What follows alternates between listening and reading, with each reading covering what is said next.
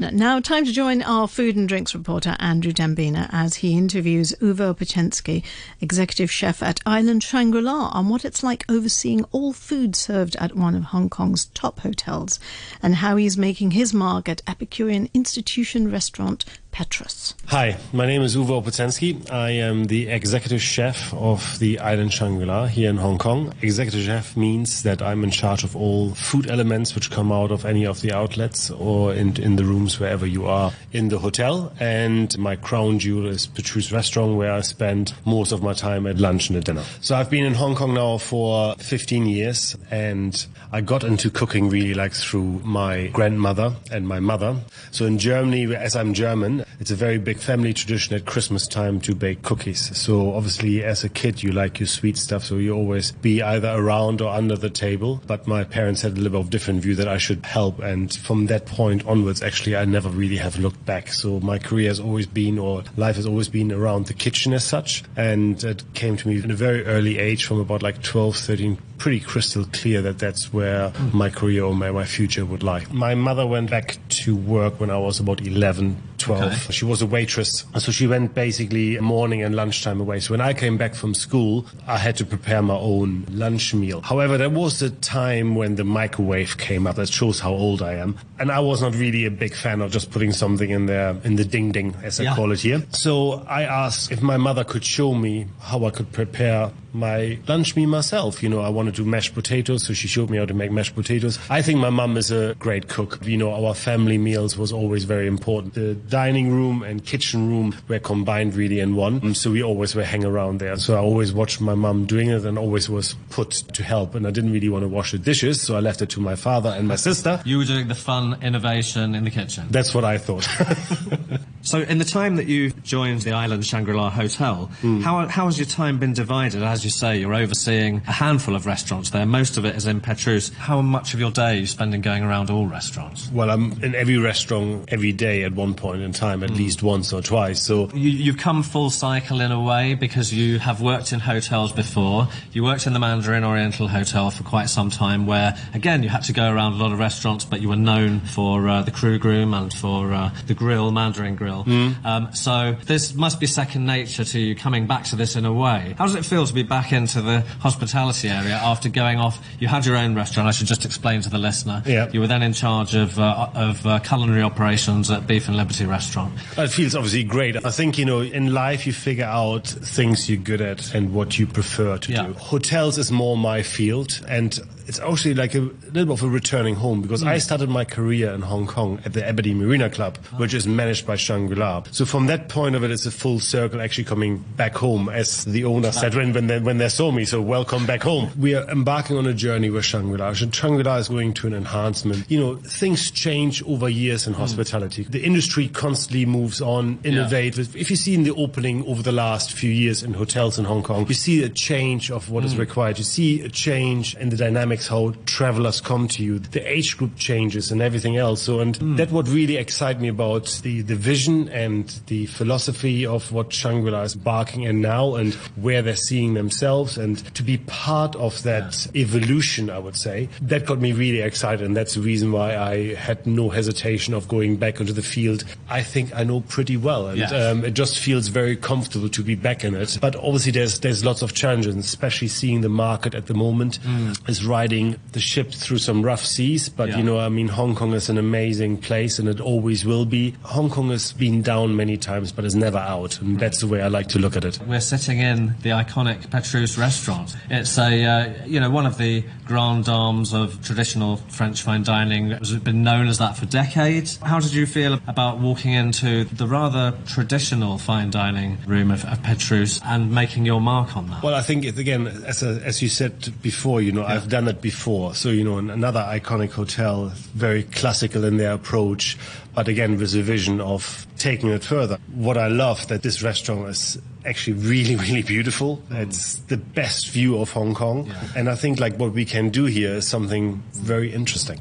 We will be steeped in the tradition of French cooking techniques because whatever you do is it's based on French cuisine because that's that's somehow as nature. Uh, yeah. But you know, this will be still remain very uh, focused on seasonality, ingredients, and you know what I'm looking for, what I like to bring into is unique ingredients ingredients, experiences, and elevate that and have it in a rather simplistic manner that people don't see how much work we're putting behind the surface into it. But let the ingredients shine.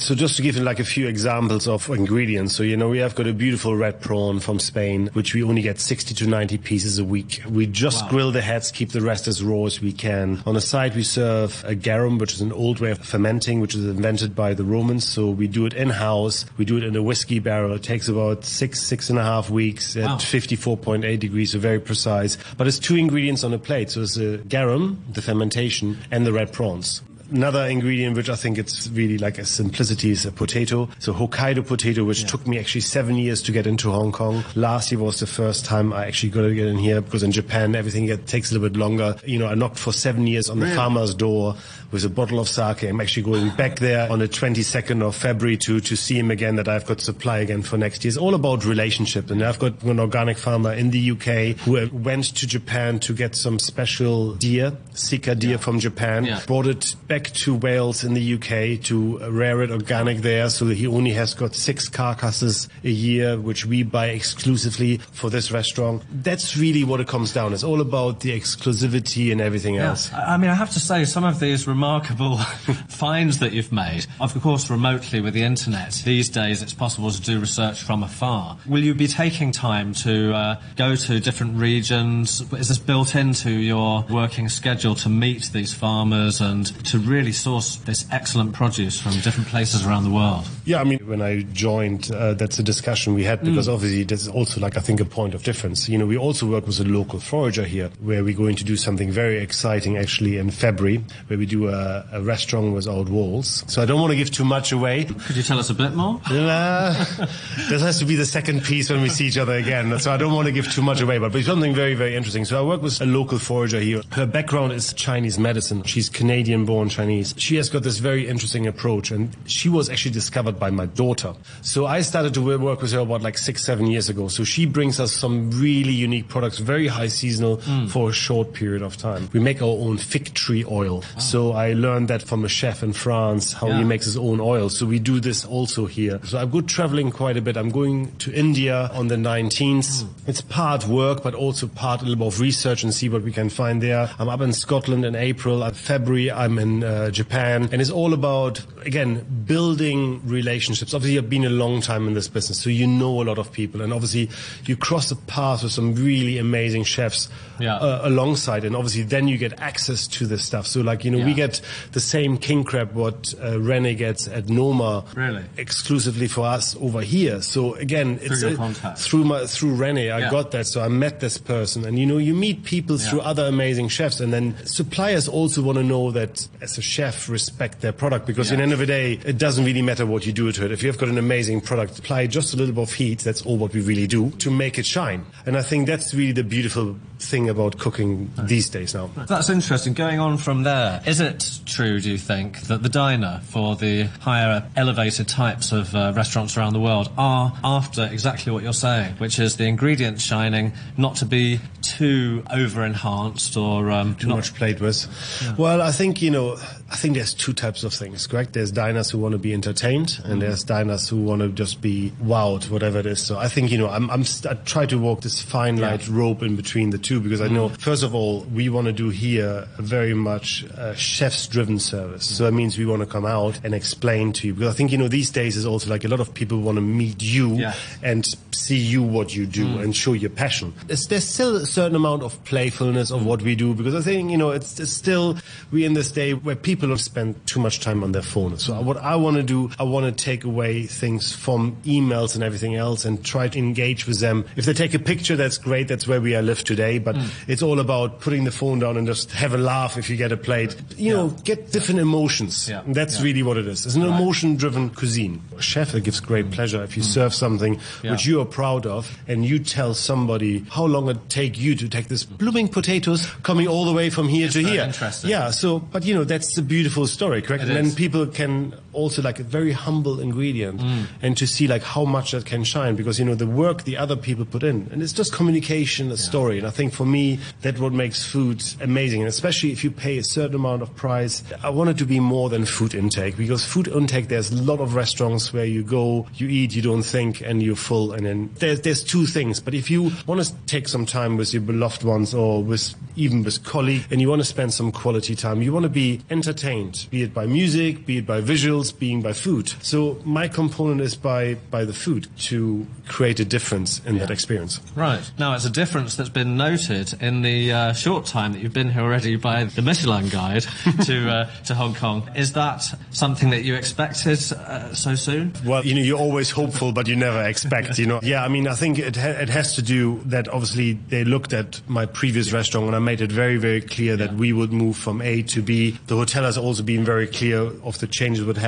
I know they came twice soon after we arrived and I think as, as a showner, they're, they're seeing that the quality has been there, what they can Yeah. be very comfortable of uh, awarding us what we got. And mm. obviously, you know, it's immensely pride, especially with a short time mm. the team had here to adjust to what we brought into here. That's True. what sometimes doesn't really get highlighted. They, oh yeah, you know, new chef comes, he got straight away Michelin star. Mm. Yes, it's us who we got the star in a way, but we didn't because it's a team effort. These guys have been here for two, three, four, five years and obviously had a certain standard, but obviously there was a big change when we came in and they embraced this. It shows how amazing the team is here at Island Shangri-La that they are embracing change and took it to the high level because without them we could have not delivered what we wanted to deliver. But they went straight away and run with it, which is really amazing. It is a beautiful setting, and as we have this conversation, we are looking at a wraparound view of the harbour for anyone who hasn't been to uh, Petrus before at the top of uh, the island Shangri-La. I know that it's not in your remit, but um, Uh, what have you heard, if you're able to say, about the possibility of the interior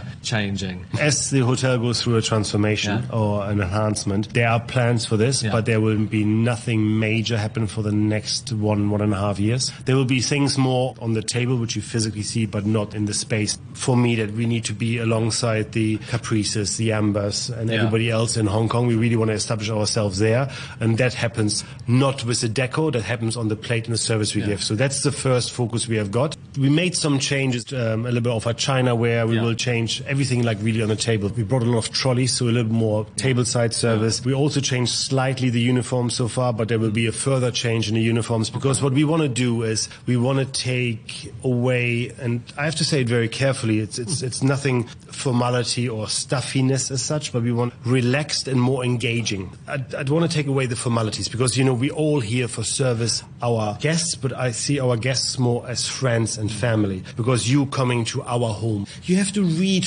who's there, correct? You know, and you want to be left Yeah. alone? Please, this is your time, it's your space. You you having a space in my area, and you dictate what you want to have. There's a lot of debate always, hmm. like you know, about how chefs, how we should react with criticism and everything else. And at the end of the day, I think uh, we're living in a world where we ask for feedback. If you can't process hmm. feedback, hmm. then you should not be in the service industry. You don't have to take everything seriously and you don't have to take everything personally. Sometimes you agree and sometimes you disagree, but that's how life is, correct? It's all about how you come across and how you criticize whatever there is, no? I think feedback is always better if you get it verbally than having it over a post because I think, you know, you can't do anything afterwards. If you have got a problem or you really enjoy it, I think Yeah. it's always better to voice it face to the face. Then either you can either take the praise or you can take the, the negative feedback and then you can react on it, you know, and you have to see like, you know, in life never everything is perfect. How does Petrus reflect global patterns or trends in international fine dining, do you think?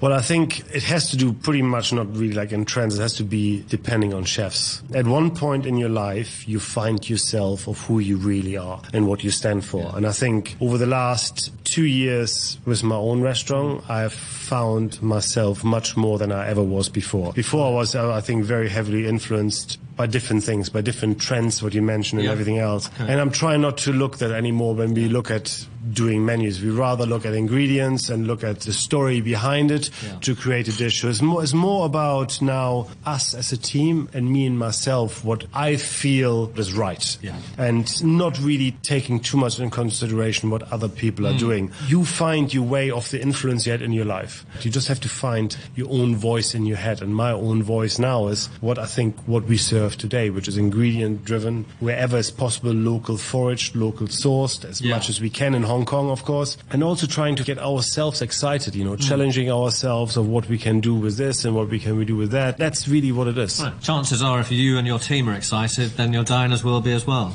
Well, that's what I certainly hope so. So, so, so far they have been, and hopefully will long may continue. That was fascinating, his background. That was the executive chef of Island Shangri-La Hotel, Uwe Opocensky, and he was talking to Tuesday food and drink reporter Andrew Dembina.